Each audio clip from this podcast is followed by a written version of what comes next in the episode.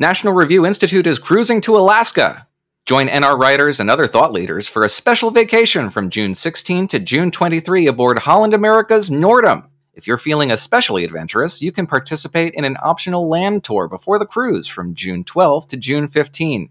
Enjoy fine dining, entertainment, and world class accommodations as you rub elbows with NR personalities and other special guests during panel discussions, breakout sessions, exclusive 1955 Society events, and more. Make it a family trip. This year, we've added youth programming for your children and grandchildren. Destinations include Glacier Bay, Skagway, and Juneau. To register, visit nricruise.com. That's nricruise.com.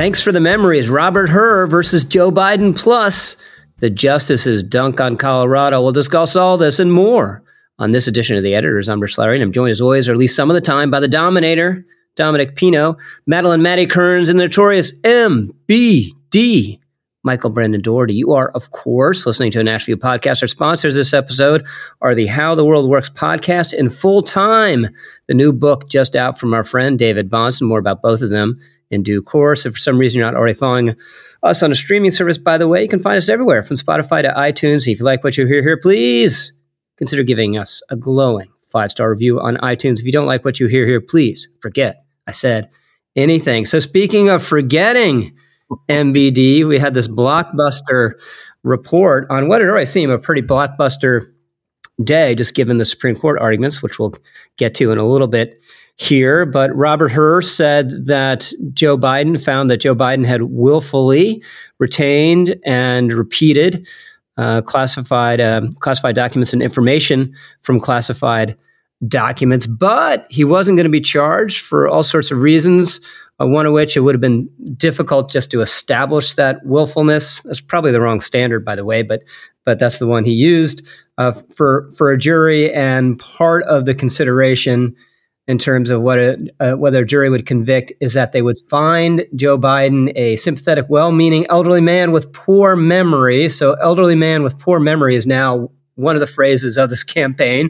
You know, we'll hear it all the way through to November. It'd be like the word deplorables in 2016, and then there are instances that I don't think would be surprising for any of us, given what we've seen of Joe Biden in public, but of Biden not being able to remember when he started to be vice president, when he stopped being vice president, and not getting within years of the time of his son, Beau Biden's death. Biden's lawyers objected strenuously to this information being included in the report. They said it was inappropriate. They also included an inaccurate in, in there, I, I, think, just because they, they had to. And then Joe Biden held this um, primetime press conference, which he semi press conference, press conference probably too grand a word for it, but an availability after a, a statement vociferously objecting, not not you know saying that this was wrong really, but just that he, he kind of said he didn't directly address it, but you know on the Beau Biden thing, I, I didn't think it was any of their business, but but he didn't say, of course I knew, you know, when when he uh, when he died, and then he he went through how much he cares about this, and uh, you know, your heart goes out to him. He, he cares about it deeply. He can. It's one of these things. John Boehner was talking about the bar, and who knows what you know, family memories are caught up in that. Biden, it's it's talking about Beau, where he just can't do it without uh, nearly nearly breaking down. But he couldn't remember. Appeared not to remember when he got the rosary that he he wears that Beau Biden had. A reporter challenged him on his uh, memory and people thinking he's not up for the job anymore. And he said, "Well, that's what you say, but that's not the judgment of the press." When he met the public, and then you just see the, the White House advisors must have uh, been so uh, upset and distressed by this. Biden's walking off, which is fine. then he stops you know, and he gets a question about the, the Middle East, and then he goes back to the podium, and that's when he commits the the most memorable gaffe in the whole thing, confusing the president of Egypt with the president of Mexico, which is a real head scratcher, right? They don't start with the same letter, they're not in the same region, and then he he tottered off. What do you make of it? I mean, it was a disaster. The the press availability was a disaster uh, because it highlighted and emphasized the contents of the report by basically proving it true. Um, and by him literally repeating the phrase, I am, a, or he tried to repeat and, and spin the phrase where he said, I am well meaning, I am an elderly man, and I know what the hell I'm doing. And, um, you know, there are a couple things. One, eh, his temper in this, um, when Ronald Reagan was accused of potentially being too old, he fired back with a, an extremely cool, witty joke about I'm not going to hold my you know opponent's youth and inexperience against him, uh, which you know made him seem younger with it and and kind of you know game. What Biden did was the exact opposite. He came out and looked confused, looked slow, and then disputed this in this kind of like angry way that I'm sorry is is recognizably the way that senile people deny their own diminishment. And it is so it was it was shocking. And let me emphasize this week has been full of Biden mess ups. The, like you narrated like 10 of them in that availability. Uh, on Sunday, he recalled a conversation he had last year with Francois Mitterrand, the French premier who died in 1996. In the middle of the week, on Wednesday, he mentioned a 21, 2021 conversation he had with Helmut Kohl, the German chancellor, who left office in 1998 and died in 2017. he told a Democratic audience that he was a Catholic opposed to abortion on demand, which is something that no Democratic candidate for president should say. And then he said he just thought the, the Supreme Court was wrong to overturn Roe, which of course was what mandated abortion on demand in every state. Uh, so, like, he is. I mean, gone. Like, I, I mean, he has gone more often now than he was two years ago, maybe two months ago. And this is very obvious. It was suddenly like waving a um I mean, yesterday's press availability suddenly was like waving the red flag in front of the bull um, with the press, mm-hmm. starting to actually attack yeah, him. I mean, reporters braying at, at him you know, are you up for this anymore? Are you going to step aside? It's just a, and, and, a sea change. And it happened. Right. And remember, on Monday, a poll came out from NBC saying only 23% of voters believe Joe Biden has the necessary mental and physical health to be president. So, like, this, this is the week of Joe, Joe Biden's mental acuity. And in every appearance he's made this week, he's raised more questions about. Yeah, there, there's there's a moment last night where.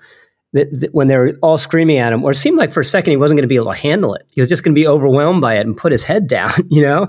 Um, but he, you know, I, I, think he's doing a good job running on fumes. But he's clearly running on fumes. He, he can stand there, and most of the things he say says make sense. But but it's you know interspersed with with all these signs of serious decline. And Maddy, I've I'm not a neurologist. Uh, I'm, I'm, not an expert, but the, the three questions that are commonly asked of, of people who might have dementia to, to do a little, you know, just quick five minute test is how old are you? What year it is, and who is the president of the United States? and I'd be pretty confident Joe Biden does not know how old he is now. He might know what, what year it is because what the line of work he's in, and he knows he's he's president. But the killer question to ask at that press conference would have been said, okay, when when were you vice president? I don't think he would have been able to answer. When did no one would have asked this, but when did Beau Biden die? I don't think he would he would he would know. This is and all, you know other signs are there. The you know the weird kind of anger and irritability, the gait, which is extremely concerning. I mean, it seems almost now that it's you know he's walking across the the White House lawn, and you're like he's going to trip on the grass. So people see this as we've talked about for a very long time now. It doesn't matter what's said about it. It doesn't matter how people how mad people are at Robert Hur for including it in the report. They know it to be true.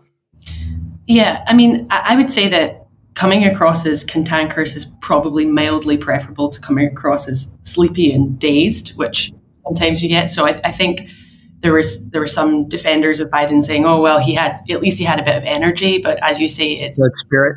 Yeah, running running on fumes. Um, this is a big problem for Biden. It keeps being the main takeaway. I mean, he ordinarily, if it wasn't for this issue to do with his mental state and, and his age, he said a number of things in, in his public remarks last night that would be major headlines uh, in their own right. You know, he he said that Israel was behaving in an over the top way in its in its response in Gaza.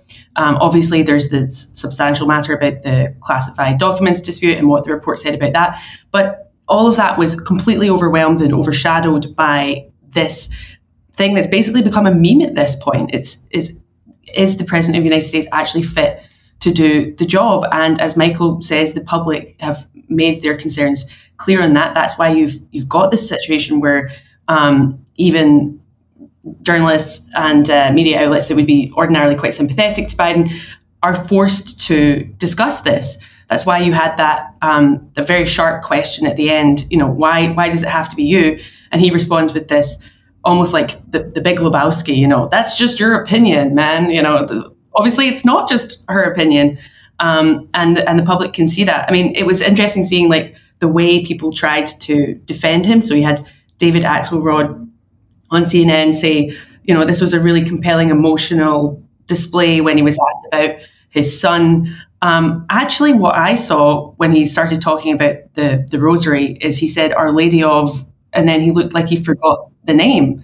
Um, now it's a, it's a convenient cover at that point to make it look like you're having an emotional moment, but I'm not sure. I'm not sure that's what was really going on there. You also had Biden's former comms woman saying, you know, who cares that he misspoke? But that maybe works once in a while, but not when it happens this frequently.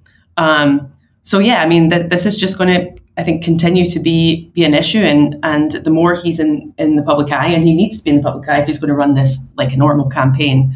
Um, we're we're just going to see more and more of this. Yeah. So Dominic, a lot of fury is being directed at Robert Hur, who's being portrayed as a as a Trump hack and having pulled a, a James Comey, where he's just making is supposed to be making a charging decision here, and ex- instead he's explaining it publicly. But this is actually Robert Hur's responsibility as special counsel to write a report, and it's not his decision whether to make it public or not. It's Merrick Garland's decision to make it public. Now it's become routine that these things are made public. But if, if you're going to explain why you're not going to charge charge him, and you think that he willfully did this, you know the memory is part of it. And if anything, it might be too generous to Joe Biden because, as Andy McCarthy points out, the Espionage Act, which is at play here, the standard is gross neg- negligence. Is not it's not uh, you know you don't need this this big element of willfulness, and then it's it's the, the standard is not mental infirmity now. It's it's mental infirmity at the time of the offense. And there's some of that. You know he talks about how just biden was incredibly uh, fuzzy and, and halting when talking to this uh, to this ghostwriter but the the complaint is that th- this material was included and again i think you know everyone in the white house everyone who's dealt with biden we can assume has experienced this. And the problem here is that someone experienced it and didn't hide or lie about it. Yeah, that's exactly right, Rich. I mean, it's an example of someone saying out loud what everyone already noticed. Um, I, the accusations from the White House that this was like based on prejudice, either against him for his age or against him for his uh, political p- party, is nonsensical as you mentioned earlier, the polling already shows that the American people have been concerned about this for a very long time. And a lot of the American people have been concerned about this for a very long time because they see their president out there and they see his inability to uh, to put together coherent sentences consistently. Um, if you want, you know, honest headlines, it's helpful to look at the way that foreign newspapers covered this. The Sydney Morning Herald said Biden confuses Mexico and Egypt in press conference where he declared, My memory is fine. Uh, the Daily Telegraph had, No amount of spin can hide it. Joe Biden's mental capacity is just not up to the job. That's how, you know, foreign papers in friendly countries are viewing this. I can only imagine what foreign media in adversarial countries are thinking. So I, I think it's it's really uh, it is really troubling, and it's something that uh, that you know that more and more people are going to notice. And the thing about you know, mental decline as people get older is a lot of times it's not linear. So a lot of times uh, it will it will get worse for a stretch, then it will kind of be stable, then it might get really bad again and be stable again. And so, you know, as Biden continues to get older, which that's how time works, he's only going to get older. Um, it, eh, we don't know when there's going to be another episode where it gets really bad, where he's, you know, where he needs to, where he needs to do something and he's unable to.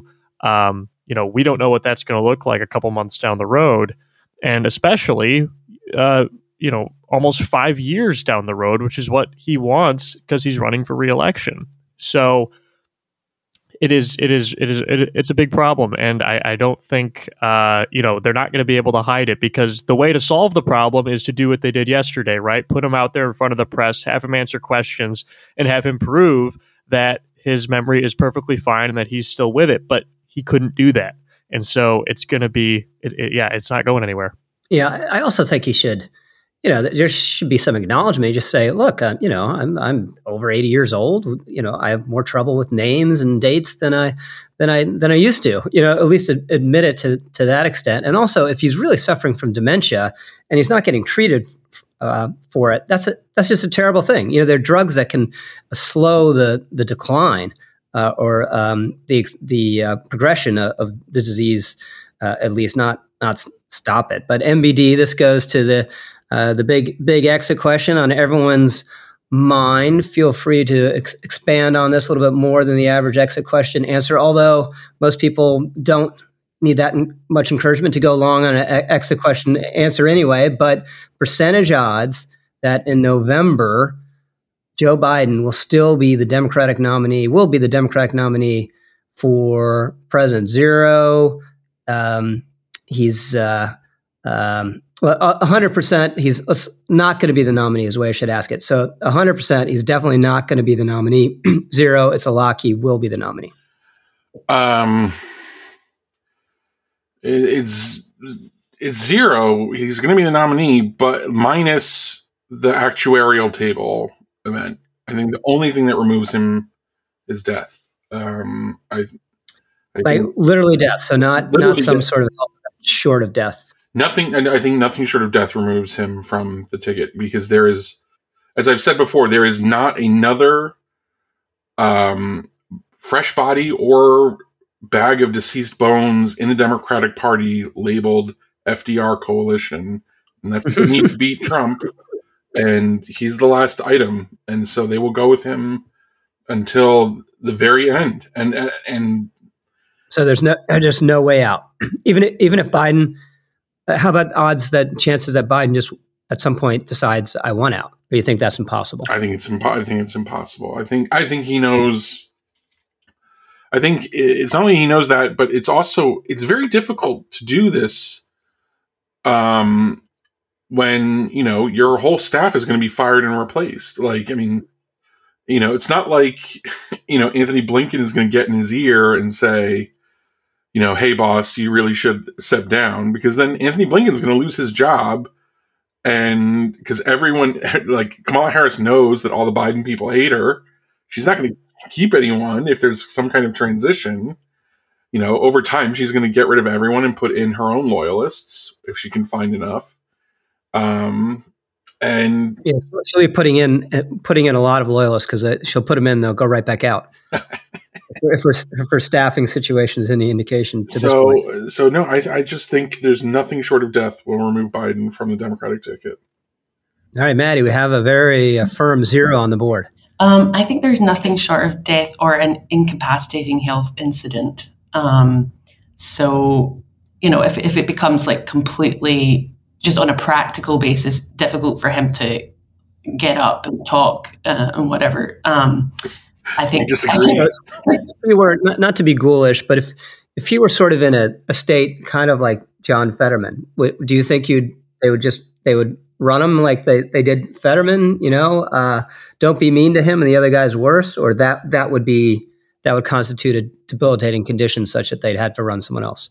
Well, I mean, it, it, depends how much of a say Biden gets in it because I agree with Michael. I think he has to be dragged out of there. He's not mm-hmm. going to go willingly. He made that very clear last night. Um, there's there's too much kind of ego in this for him. Um, mm-hmm. So he's turned the country around. Yeah, exactly. You know, and that's and that's the, the you know another argument they'll make. And unfortunately, there's something to it. Not turning the country around. Of course, he's been driving to the ground, but he, he punched above his weight legislatively. And if you're a progressive, he he achieved a lot. Dominic, your your odds. Uh, I'm I'm with Michael. Basically, I think it's wow. I think it's zero um, because uh, you know you look at what else was going on this week. Terrible week for Biden, obviously, but what else was he doing this week? He was attending fundraisers in New York City. Joe Biden raised more money than any other candidate in history in the 2020 election, and he's on pace to break his own record in 2024. Uh, people are still donating to him. Uh, he's still the incumbent president of the United States. He still has all of the powers that come with that, and uh, I, I, and it's it's pretty late in the game. The Democrats have already, um, you know, uh, uh made every primary just an auto win for him. So uh, I don't see any feasible way for them to do that. Now, again, if there is some, if he if he does die, they're going to have to figure out a way to to change that. I'm sure they. I will. guess I should have asked if if he dies, will he still be on the ballot or not? yeah, I mean yeah. it's yeah, and, and, and you know you bring up Wait, Fetterman. Fetter, Fetterman won, and he's he's going to be a senator for for uh, you know he gets his he gets his six year term and. Um, you know, hey, they, they get if, if they're looking to learn a lesson from the from the Pennsylvania Senate election, the lesson is he can be basically uh, in a coma and, and, and still win. So uh, I, I, don't see uh, I don't see why that would change, why that calculus would change now, especially because, as I said earlier, all the special report, all the special counsel's report did was confirm what we already knew. Um, so it's not like there was any new information in this. It was just somebody saying out loud from an official position what the voters have already known for a long time. So all these goose eggs have tossed me, uh, talked me down a little bit. I've been twenty percent. He's not going to be the nominee entirely based on uh, health. That just makes it practically impossible. I was going to go up to thirty, but I'm just going to go up, uh, up a little bit to, to twenty five. I think the in, what we're seeing just increases the odds that that, that they're they're going to have to say he just he can't he can't do it but I'm still uh, I'm still not a switcher. Uh, I don't think there's been a plan to switch him. I think you know the what they should have done for the good of their party and for the country. More importantly, Jill and Joe should have sat down last year and said, "Look, you know, you're you're, uh, you're not what you used to be. It's not going to get better. Let's step aside. Say we're not running again, and let let there be a primary process, and the party will."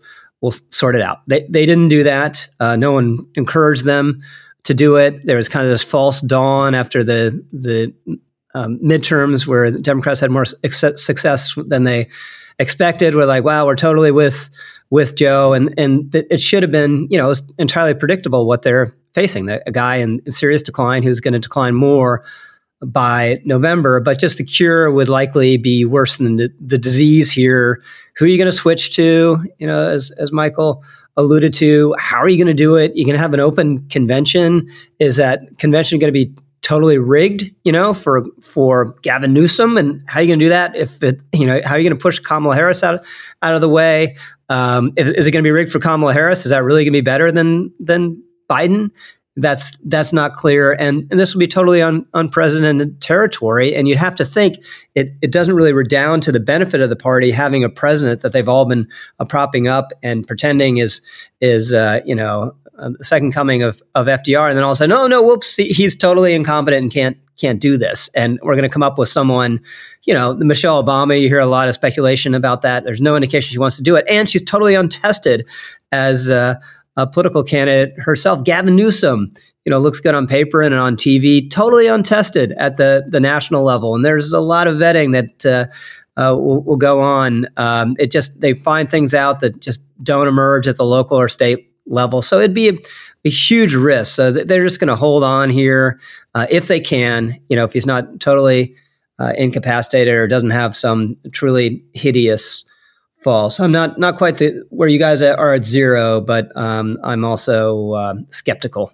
that uh, it's going to be anyone else except for Joe Biden tottering on through November until November. So, with that, let's hear from our first sponsor this episode. is listeners of National Review Podcast, you already have all the riveting political commentary and news analysis you need. But good news! There's a new podcast featuring author, commentator, and our old friend Kevin Williamson offering a fresh perspective on something we all do work to make a living. That's right. Kevin has teamed up with the Competitive Enterprise Institute to make a new show called How the World Works. And instead of trying to unravel the mysteries of the universe, it's a look at how the world, well, actually works. Each episode, Kevin has an intimate conversation with a notable guest where they discuss the jobs they've had, why work matters, the role of work in our economy and social lives, and policy ideas for helping workers. After all, work involves a lot more than hours put in and paychecks cash, so be sure to listen to How the World Works wherever you listen to podcasts or visit cei.org slash podcast to find the latest episode episodes of the show. So, Maddy, also a lot of uh, events on Capitol Hill. We had the border deal, which we were waiting for for months. Uh, survived maybe about 24 hours, maybe maybe not that really. Uh, didn't really survive his first contact with reality with Republicans who lodged all sorts of complaints ab- about it. We discussed that in the first ep this week, and it just it it died an ignom- ignominious death. And the whole idea, of course, there or a big part of the idea was that that would be the sweetener to get a foreign aid package through for Israel and especially Ukraine. A lot of uh, Republicans object to Ukraine funding now. They're just trying to get that foreign aid bill through. It it um, passed a, a, test vote, a procedural vote in the Senate with 67 votes. So that indicates that it should clear the 60 vote threshold in the Senate sometime here. There a lot of process questions, maybe not till early next week. And then the question is whether the uh, House Speaker Mike Johnson will bring it up. What do you make of it? Yeah, so I think it's a it's a shame that the uh, the border deal uh, died. Um, I think that it had a fair amount to commend it. Obviously, it wasn't perfect. The um, the, the best things about it was that it really was not an amnesty bill. That was not provided for. Um, it also, I think, made changes to the asylum process that Trump himself wanted when president that he couldn't get through Congress. Um, there were some issues about the the five thousand uh, uh, seeker or, or, migrants coming in a day, but I think that actually the, the provision didn't mean that migration is unchecked up to five thousand a day. It just meant the whole thing would be shut down once once they were processing that amount. Um, and I think the biggest thing that commended the the border deal was that um, it would be a toolbox for a future president. So it's a it's fair enough to say that Biden would very likely ignore all this, and, and so you, you might say, what's the point? But I think that actually without something like this, then Trump is going to inherit a big mess that's going to be very difficult to do anything about without a, a cooperative um, Congress, and you're not going to get uh, Democrats cooperating with with Trump if he if he wins the election. Um, obviously, as you say, the the foreign uh, bill was uh, lost its sweetener, but I think at this point the stakes are high enough that that was enough to get the get the votes that it needed. Um, it also had a kind of added sweetener in that the bill allocated significant resources to arms production in the US, including submarines, artillery, air defense, um, cruise missile components as well, which we note in our editorial um, and I think you can just make a big enough case for national security um, that we, we need we need something like this. Uh, so yeah, I think it's it's it's a shame about the border deal, but uh, better getting this foreign aid, foreign aid than not. Yeah. So so Dominic on the on the border, a, a colleague kind of clarified how to look look at it for me. If if your standard is improving from the status quo, the border bill probably meets that standard. If your standard is uh, a border bill should not make what is supposed to be the written law worse and to a certain extent codify you know practices that that have helped the border run out of control over the last 30 years then then the bill is bad but once trump said you know i, I don't want this deal it was it was clear there wasn't going to be a deal and in fact some some point I'm, if i'm not mistaken like two weeks ago or so while they're still negotiating mitch mcconnell said you know we're not doing this because Trump Trump doesn't want it, and you know no one, no one's going to vote for it. But then they ended up doing the deal either uh, anyway, and, and sort of running this this own goal on themselves or creating a wedge issue for themselves. I mean, this isn't the most important thing that's you know, going to happen in the election, but it wasn't a great look where this issue that unifies all Republicans, wherever they are on the underlying question of you know higher levels of immigration or legal immigration or skills or whatever, that we're all opposed to illegal immigration, and, and Biden's been a disaster at the border, suddenly became incredibly divisive, where you had this circular firing squad among Republicans, and this is the kind of thing that Mitch McConnell just it's hard to believe that that he would have stumbled into a, a year or two or a couple a couple years ago where, where he, he was in on cutting the deal and then immediately was like, no, we, we don't, you know, uh, urged his caucus, caucus in the meeting to vote no, which just um, is not the, the deafness that we associate with the minority leader. I think this the collapse of this deal is another is is adds to uh, the justification for my zero percent prediction in the last uh, in the last segment um, about Biden's uh, returning to run for reelection because uh, you know he's he's he's getting wins here. Um, the uh, the the White House's position on this was that they wanted it to pass because and and Biden could say, look. I need Congress to give me the power to secure the border, and this bill gives them gives me the power to do that. Therefore, pass this bill. Um, obviously, that's a disingenuous way of framing it. He already has the power to secure the border if he wants to. Um, the existing laws that we have on that are, are, are plenty sufficient.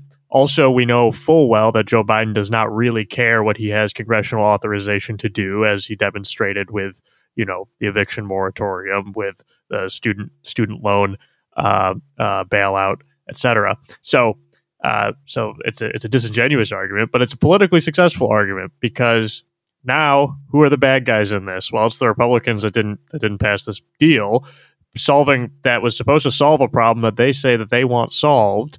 Um, that they weren't going to do in an election year because they didn't want Biden to look good. That's the narrative from Democrats. And look, that's not a you know politically that's a that's that's a pretty successful narrative. They played this pretty well.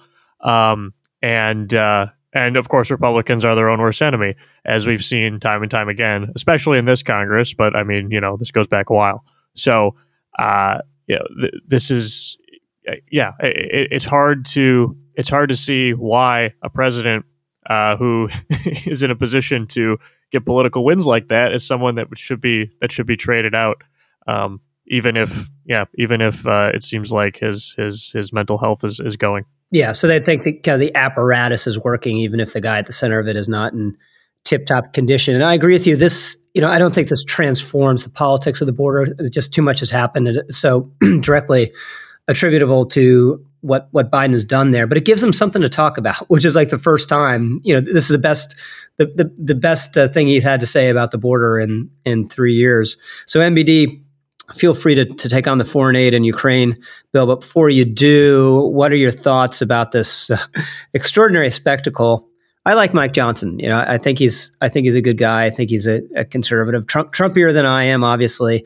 But uh, I just don't understand how you bring up the impeachment of a cabinet official for the first time in what you know, it's 150 years or whatever it is, and and not be totally certain you're going to have the votes. Why are you up on the air, up in the air on this thing? And they, they have a Democrat that they assumed would be in the, the hospital who shows up in his you know hospital gown uh, to vote to vote no, and it and it goes down, and they, they'll they think they'll get it when Steve Scalise, who's who's out with uh, getting cancer treatment, we wish the best to him, uh, when he's feeling a little a little better and is, is back, but it's still it'll be tainted as as this thing you could barely get through. And then he had planned a messaging vote, as they call it, on Israel funding, standalone Israel funding, and they knew they were going to lose, but they they you know they they uh, the the the play was to just demonstrate Democrats are voting against this.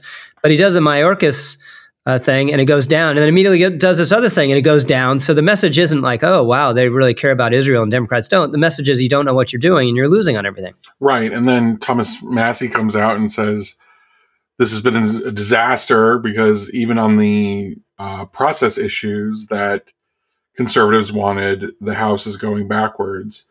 Yeah, I mean, the first thing you've got to be able to do when you're when you're in Johnson's position is count votes, and I think he was hoping that there was some kind of Trumpy magic to the impeachment process of Mayorkas that would just build that it would just build momentum and um, everyone in the party would have to go for it. Um, but in fact, that's not true, right? I mean, and and the fact is, you know, the the GOP majority is built on these like completely tenuous districts in New York that are disappearing as we speak. We're about to have an election for George Santos's seat. Um, you know, uh, it's, it's, very likely Mike Lawler could be in the chopping block in the next election. Um, you know, th- this is uh, this is a difficult conference to manage, and it's just never been acknowledged that the GOP still has. I mean, they're not as moderate as they used to be when they were from Maine and and and Greenwich, Connecticut, but it still has moderate members in the suburbs of New York, and um, they have to be accommodated. And and so uh, I don't know where John, what Johnson's doing as far as the foreign aid uh, bill. I mean, there it's a very odd thing. the The conference in the Senate and in the House is divided. There are people like you know in the Senate, like J.D. Vance, who are basically opposed to Ukraine funding for geopolitical reasons, but have made the argument that, you know, you could at least demonstrate that you prioritize America by funding the border and and basically throwing it out there as if you do that, you know, maybe that could entice us to support the U- Ukraine bill because you'd be giving something you don't want to give and I could give you something I don't want to give. And and the fact is, you know, I, I talked to um, an aide in, in Vance's office. They never even thought this bill came close to being um, a, a, an attractive deal on the border. You know, it just because it created this extra process whereby illegal immigrants could get automatic release and a work permit at the end of a non-adversarial interview with an asylum officer. So basically, right. avoiding no restrictionist trust the asylum officers. Right. Well, it's basically avoiding it's avoiding the very idea of having a a, a hearing at which the tightened asylum standards are applied. So, I, I, I totally agree with their judgment on that. So, those Republicans like Vance are out on Ukraine funding. They're not going to vote for it in a standalone bill. But there are a lot of Republicans who support Ukraine funding, but are nervous about their voters and, and, nervous about where they stand in the party uh, and nervous about a primary. And they're the ones that are going to have difficulty in the next couple of weeks because so, they want to yes. they want to vote for the aid. And I think you know, in many ways, the, yeah, they are they are elected Republicans are more hawkish on Ukraine than the party itself polls. So they're the ones yeah. in a jam. There's no doubt about that. So MBD, what is the theory though? so uh, we are going to talk about the Tucker, Tucker Carlson interview, and I have to apologize. I don't know whether you would have watched the, the full two hours uh, if you if you hadn't thought we were going to talk about it. We're, we're not going to get to it much depth, but I am referring to it here. But you know, my understanding is Putin said, "Let's let's do a deal. You know, give us some Ukrainian territory, and and we'll do a deal." I'm totally open to that. I've been open to that for for a very long time. But I don't know what the theory of opponents of the uh, the aid is. That if we starve Ukraine, basically, is it that Ukraine is the problem? Uh, the Ukraine's the obstacle to getting that deal. So if you starve them from getting shells and there are indications, you know, they I don't know, they were shooting 10,000 shells during the counteroffensive. Now they're shooting 2,000 and, and the Russians are shooting several times more than that, than that every day. But if the Ukrainians are just pressured on the battlefield, then we'll get the, then we'll get the armistice. Uh, I think there's some thought of that, that, I mean, it's more, it's been supported more with reporting that Zelensky himself is out of touch with the military realities and is a bit delusional and megalomaniacal about what he can achieve personally as a leader and what Ukraine can ultimately achieve uh, on the battlefield. That you know, it's not just bluff when he says they're going to take Crimea. He really believes it, even though no one else in the world believes that uh, at this point. Um, but I think it's much more just. Uh, I don't think there is a geostrategic theory behind it. I think it is much more for most Republicans who are opposed to more aid. It is let's not put more good money chasing after bad. We cannot.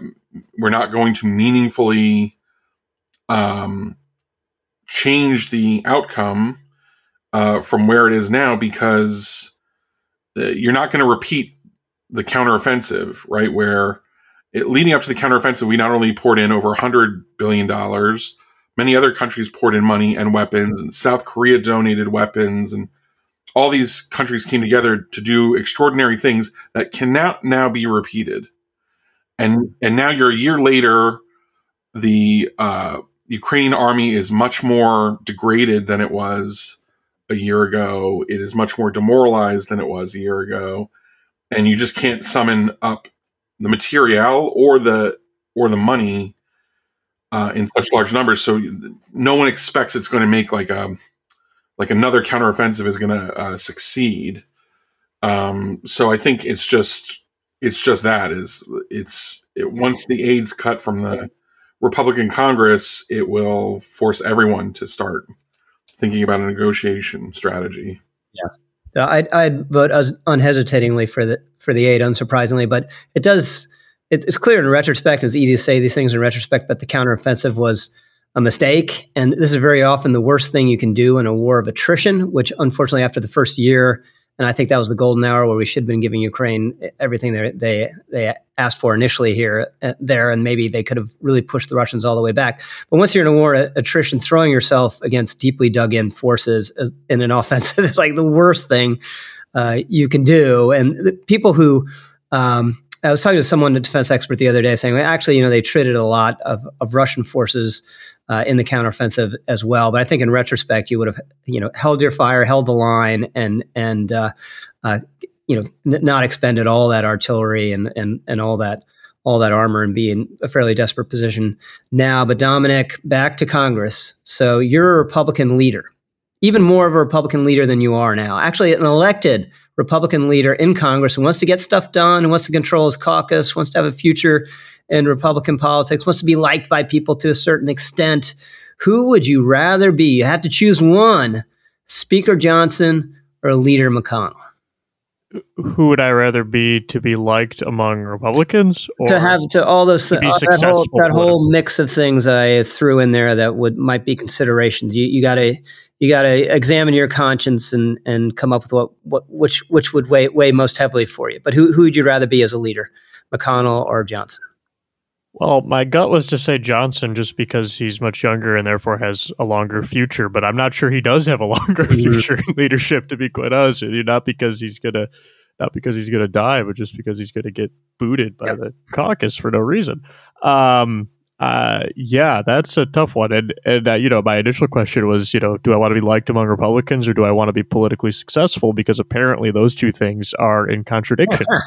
so uh, I guess I would say, I guess I would still say Johnson, um, just insofar as I think he has a little bit more uh, ability to shape the direction of the party going forward and kind of uh, you know he's as you mentioned before he's he's a little bit Trumpier than National Review is, but he does have a lot of uh, uh, he does have a lot of, of, of solid conservative mm-hmm. policy old, instincts. Old, old be a reader.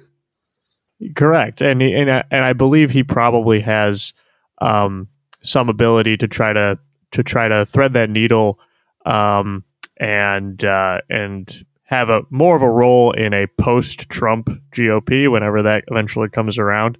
Um, I think he has an ability. my, my least to, favorite phrase because it's it's it's like a, this uh, false. You know, you think it's an oasis out there in the desert. It's just the the uh, impossible heat of the sun shimmering and fooling your eyes.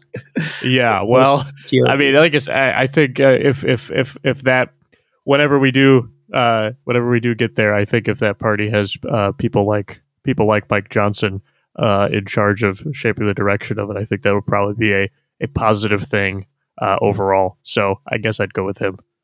But I mean, like I said, it's hard. MBD Johnson McConnell. I Johnson. Um, I mean, I think. Why? Uh, well, I mean, McConnell's on his way out, and um, McConnell's already among talk radio influencers and and other Twitter, social media influencers, a kind of synonym for compromise on major issues like immigration. Um, Johnson, you know, if if somehow the GOP gets a a, a majority with some margin, um, can still redefine who he is. Mm-hmm. Maddy, got we got two two uh, Speaker Johnsons on the board. Um, I'm actually going to say McConnell. I think that Johnson is more vulnerable to the the forces of chaos and will be uh, more limited um, in what he's when he's trying to do. I think we've seen that already. I mean, you could make the argument that uh, Trump and the Trump wing wing of the GOP will try and bring down McConnell as GOP Senate leader. Maybe maybe that would happen. Um, immigration could be an issue to do that with, but I I do think day to day Johnson's uh, job at, at, directing the the party rather than the party directing him is is a lot more difficult, and a lot more precarious.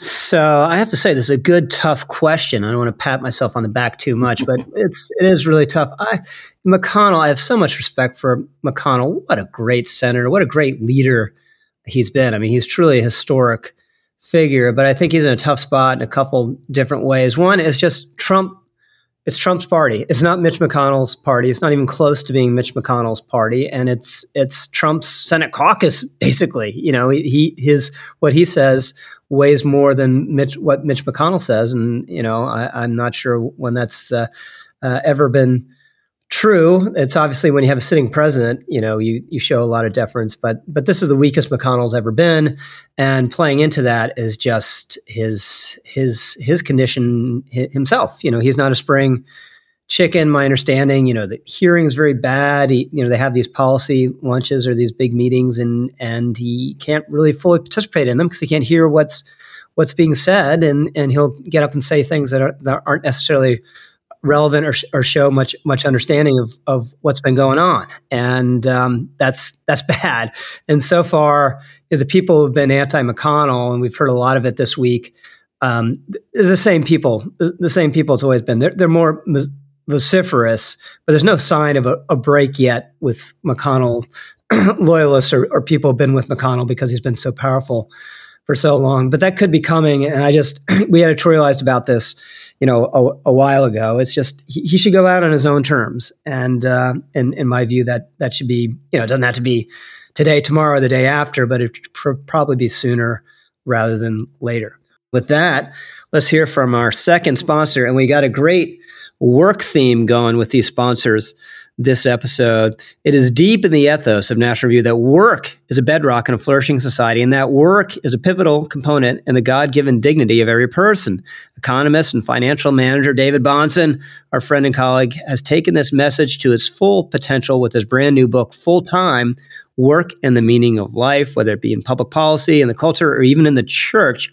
Too often, work is seen as a necessary evil and not the universal blessing that it is. David argues in this brand new book for the economic, theological, and ontological significance of work, suggesting that it is core to our identity and that the fastest way to a failed state will be to continue in this low regard for work that ignores our God given capacity for productivity. David does not shy away from defending work as a therapeutic, cathartic vehicle for dealing with challenging circumstances in life, and ultimately argues that the other things we value in a well ordered life, marriage, children, community, worship, are all enhanced when we properly prioritize and centralize work. It is not a book on work that you've ever read before. Get David Bahnsen's full time work in the meaning of life today at Amazon, Barnes and Noble, or wherever fine books are sold. That's full time work in the meaning of life. And check out more at fulltimebook.com. This is a, a tremendous uh, book and really a wonderful and profound uh, argument. And we ha- had a a book event for David just the other day, and MBD and engaged in a dialogue uh, with with David, and this is um, it is something totally fresh. It's something that you'll probably, when you engage with it, feel to be true that you've always intuited. But but David spells it out with great clarity and great forcefulness. With that, let's go to the Supreme Court oral arguments that already feel uh, almost like ancient history. Dominic, but we have this Supreme Court case over whether Colorado is within its power to strike Donald Trump from its ballot.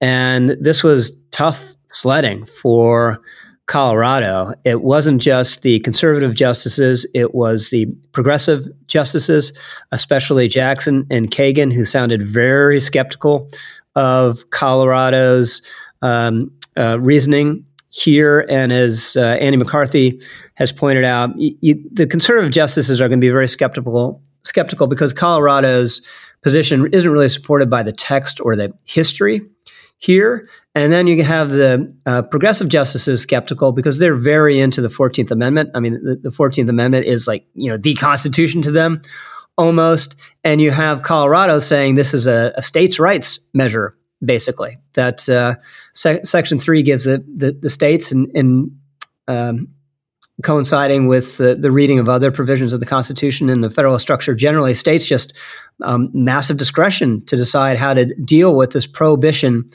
on someone who's engaged in insurrection, uh, serving in office, not not running, but actually being in the office. And you had uh, Kagan and, and Jackson, you know, saying, "Wait a minute, this this was supposed to be a limit on on uh, former Confederate states, and you're you're telling us that the, Confederate states could have um, messed with the the national ballot. And Jackson also seemed very sympathetic to the argument, a, a technical one and, and a, one that seems counterintuitive, but actually, once you engage with it, seems correct that uh, the president of the United States is not an officer of the United States for for purposes of this provision and others in the Constitution. What do you make of it? Yeah, I think Colorado always had a tough a tough case here. Um, I think it's probably a good thing that they did what they did in the sense that it's uh, positive that we will have the Supreme Court rule on it and hopefully uh, settle the question. Um, if the oral arguments are any indication, you know, the ruling will be something to settle the question. It won't be one of these Supreme Court rulings that makes the issue more confusing.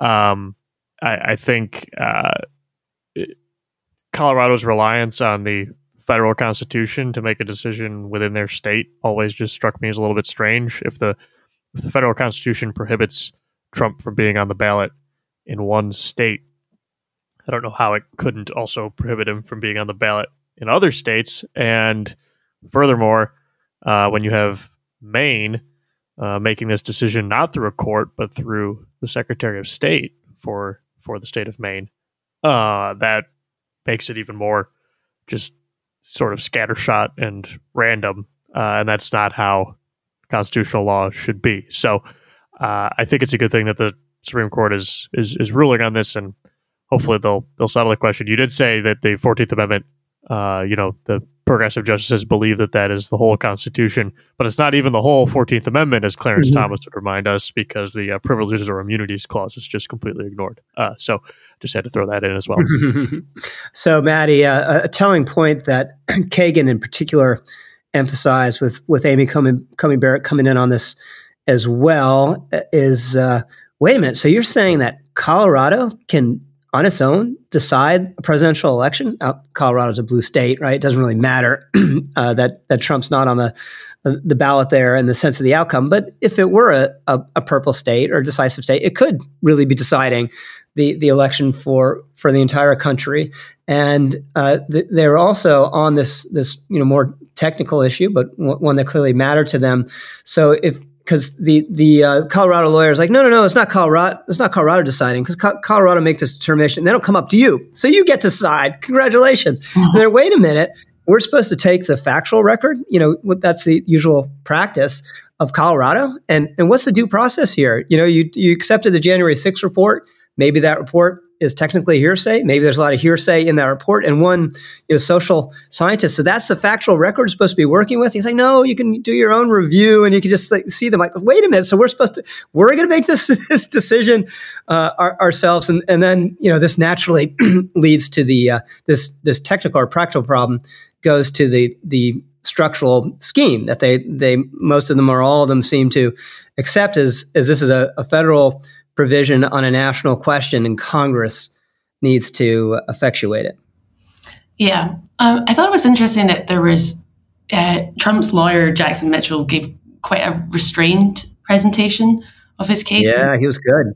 Yeah, and he, you know, it probably helped that Trump wasn't there to do loud stage whispers like like he did in the Eugene Carroll case, but he had a very modest tone and scope and um, made some concessions. Even he said at one point, you know, that, that January 6th was a riot. Um, and the, the, events were shameful, criminal, violent, but they but they did not qualify as an insurrection. Um, other than that, there actually wasn't that much. People, they, they, were fine people. Yeah. um, other than that, there really wasn't that much discussion of, of January 6th. People got the the justice got bogged down in in some of the more uh, some of the processes and and qualifications.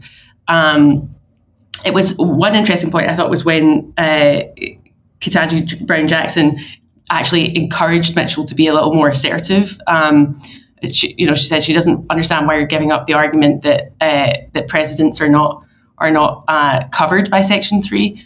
Um, yeah, at first I thought she was setting a trap when she was asking, "Why aren't yeah. you using this argument?" She was going to say, "Well, you're not because of this. You know, proves you're wrong." But instead, she was like, "This is a really good argument."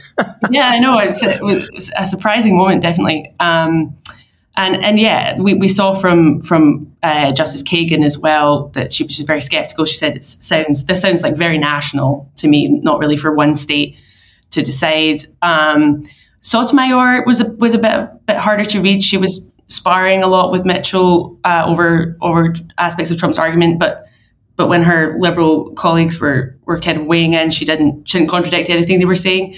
Um, I do think it's important for the court to be decisive. I'm not actually as optimistic as Dominic that they that they will be, and that they won't, um, you know, just kind of focus on on some of the the processes as, as opposed to give a clear, uh, clear bright line. Um, so yeah, I think uh, Dan had a good corner post on this, just saying you know it, it, it remains to be seen how and when the, the court will will uh, overturn the Colorado decision, but it's it, it looks like it, it won't be close.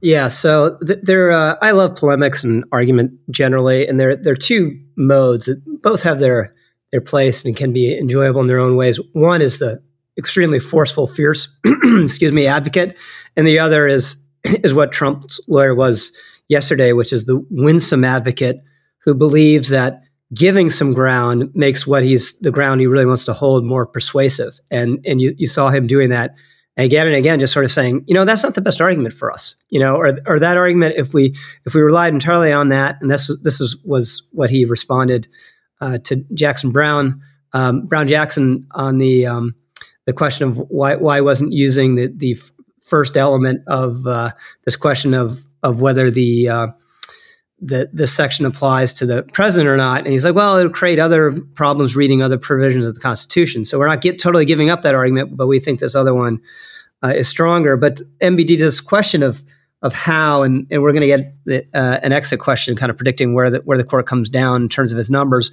But th- this question of whether it's better, which seems like where the court is heading, to just rely on process arguments and kind of knock this out before you get to the merits of whether Trump engaged in insurrection, whether that's the the best approach for the court, or whether you know, as Dan McLaughlin has argued, you you, you got to you got to kill this thing now by saying what, what's the clearest argument in Dan's mind is that the, the, by the meaning of the word engaged, Trump did not engage, right? Giving a speech on the ellipse and saying you go peacefully and patriotically to the Capitol is not engaging in, in, insurrection. Sitting and watching TV while the supposed insurrection is happening is not engaging in the insurrection. Uh, having you know, sort of um, ambiguous tweets about how you want people to stop when it's not really clear you do is not engaging in insurrection. And then finally saying don't do it is not engaging in insurrection. So so do that because you then forestall what I believe Jackson uh, was the one who in sort of an ominous moment at, at, the end was asking, so does this, if we decide this case, does this, does this put this to bed? Or will, will Congress take this up when it comes to the, the time to account electoral votes? And, you know, there's going to, if Trump wins again, there's going to be a tremendous reaction. And I, I do think that this will be the Democratic position is that he, he shouldn't, his votes shouldn't be counted because he engaged in an insurrection.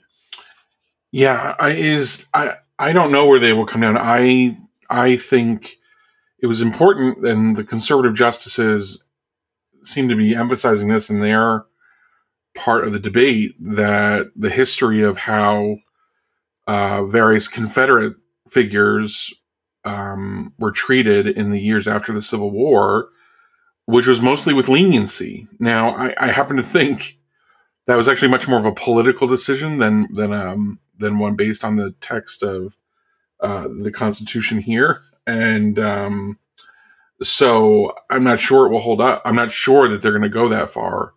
Uh, but you're right. I don't. I think there's a risk that they don't actually put this to bed, and that you know they leave room for Jack Smith to convict Trump in some way, and then sec- secretaries of state might have a new argument to launch um, if they don't nip it in the bud.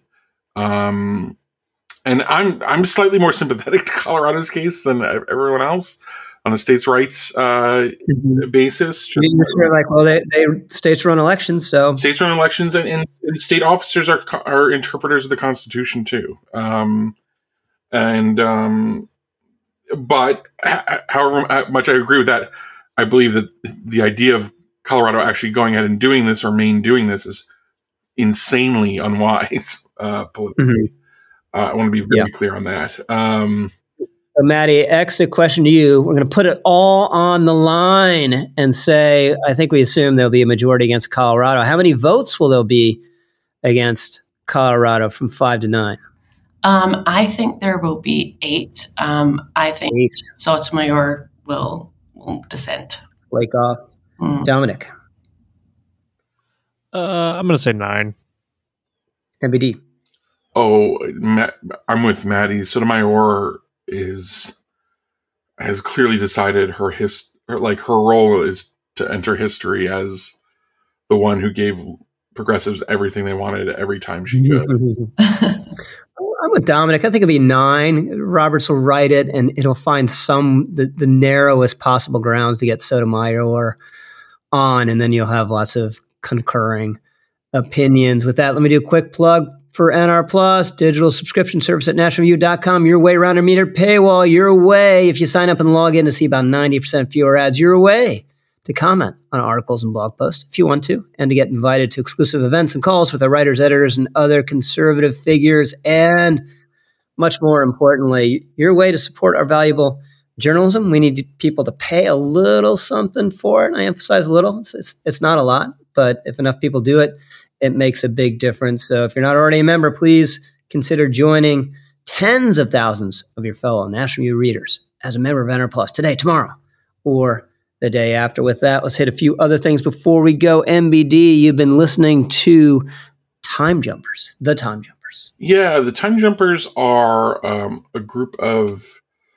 a rotating group of musicians in Nashville, many of them session players, but some of them kind of elite guys like Vince Gill who perform have been around for over 20 years um, and they perform weekly in Nashville um, at Third and Lindsley, uh, and they're they're dedicated to um, especially a, a, kind of subgenre of country music you'd call Western swing, which was popular from the you know 30s through the 40s, um, and these are just elite musicians and there's a they've got a couple albums that you can stream on Spotify. And um, it's a very old old and fun style of music that kind of incorporates country with um, swing and even a little bit of klezmer and polka and and uh, gypsy jazz and um, it really calls out uh, forth like amazing musician, musicianship, and it's it's really one of the most American genres you can find. So check them out. Awesome. So Maddy, big event, first wedding anniversary. Yeah, last weekend um, we were actually at a friend's wedding, which was uh, which was really nice. It was um, the same priest that married us was marrying our friends, and they also had similar music choices for the mass. So we kind of felt like we were reliving our wedding day vicariously through them. Um, but uh, this weekend we're we're going to go out for dinner and, and celebrate. Awesome. Well, enjoy Nick remembering your anniversary while it lasts. so, Dominic, you were down in Miami and went to the Brigade 2506 Museum. Yeah, Brigade 2506 was the um, uh, U.S. backed uh, uh, brigade of uh, Cuban patriots who uh, participated in the Bay of Pigs invasion uh, in 1961. And I was there with my friend Daniel DiMartino, who is is friends with some of the veterans uh, that are there. And so we got a tour from one of the veterans, and Daniel uh, translated from Spanish into English for us in real time while we were there, which was impressive by him. And it was uh, it was an honor to meet uh, to meet uh, a veteran of that campaign. That's awesome. So I persist in my belief that I adopted a couple years ago, and it's made winter, which I don't necessarily enjoy, more tolerable to me. That mid February is spring because the, the sun is demonstrably stronger, the days are demonstrably longer, and in Florida and Arizona, grown men are throwing baseballs in in anger, and uh, I can feel it already coming. We're almost there. So uh, the Super Bowl is like really, really the last act of winter for me. So there's some residual cold, but it doesn't matter quite as much because it's clearly residual. With that, MBD, sorry, three, two, one. With that, it's time for editor's picks. MBD. What's your pick? Uh, my pick is a book review in the magazine by George Hawley um, un- under the title The New Republican Coalition when you look for it online. Um, it's Hawley's review of Patrick Ruffini's book, Party of the People, uh, inside the multiracial populist coalition and uh, remaking the GOP. And I think Hawley's analysis of this is sober, uh, even if it's enthusiastic. Um, that it's a great opportunity for the Republican Party that uh, working class voters and non white voters are coming into the party, but that also, as a practical matter, uh, the party probably needs to seek to claw back uh, elites where it can, uh, given how useful they are for governing and for um, and even for showing up at the polls and off year elections. It's a, an important little piece of um, analysis about the trends reshaping politics. Maddy Kearns, what's your pick? I appreciated uh, Dan McLaughlin's corner post on the Supreme Court oral arguments. I just thought it was very helpful uh, in making sense of them, and he's just a great legal analyst. No doubt. Dominic. My pick is Jim's Morning Jolt from today uh, about Biden's age uh, and about uh, his consistency, Jim's consistency on this. Uh, he's been calling a spade a spade for a very long time. Uh, he was getting crap for it a couple of years ago, but now he's obviously correct, and he was obviously correct the entire time. Yep, that was my pick as well, and for exactly the same reason, which just just shows how sagacious your pick was Dominic. I just love the, the, keeping book aspect of this, and he's done it before. He, clearly, Chris Cillizza, it, you know, he's on Jim's list, but also Susan Glasser, both of whom objected to uh, a 2021 post from Jim saying something's not right with this president. So that's it for us. You've been listening to a National Review podcast, and your rebroadcast, retransmission, recount this game without the express written permission of National Review Magazine is strictly prohibited. This podcast has been produced by the incomparable Sarah Schutte, who makes us sound better than we deserve. Thank you, Dominic. Thank you, Maddy. Thank you, MBD. Thanks to How the World Works and David Bahnsen's awesome new book, Full Time. And thanks especially to all of you for listening to the editors. We'll see you next time.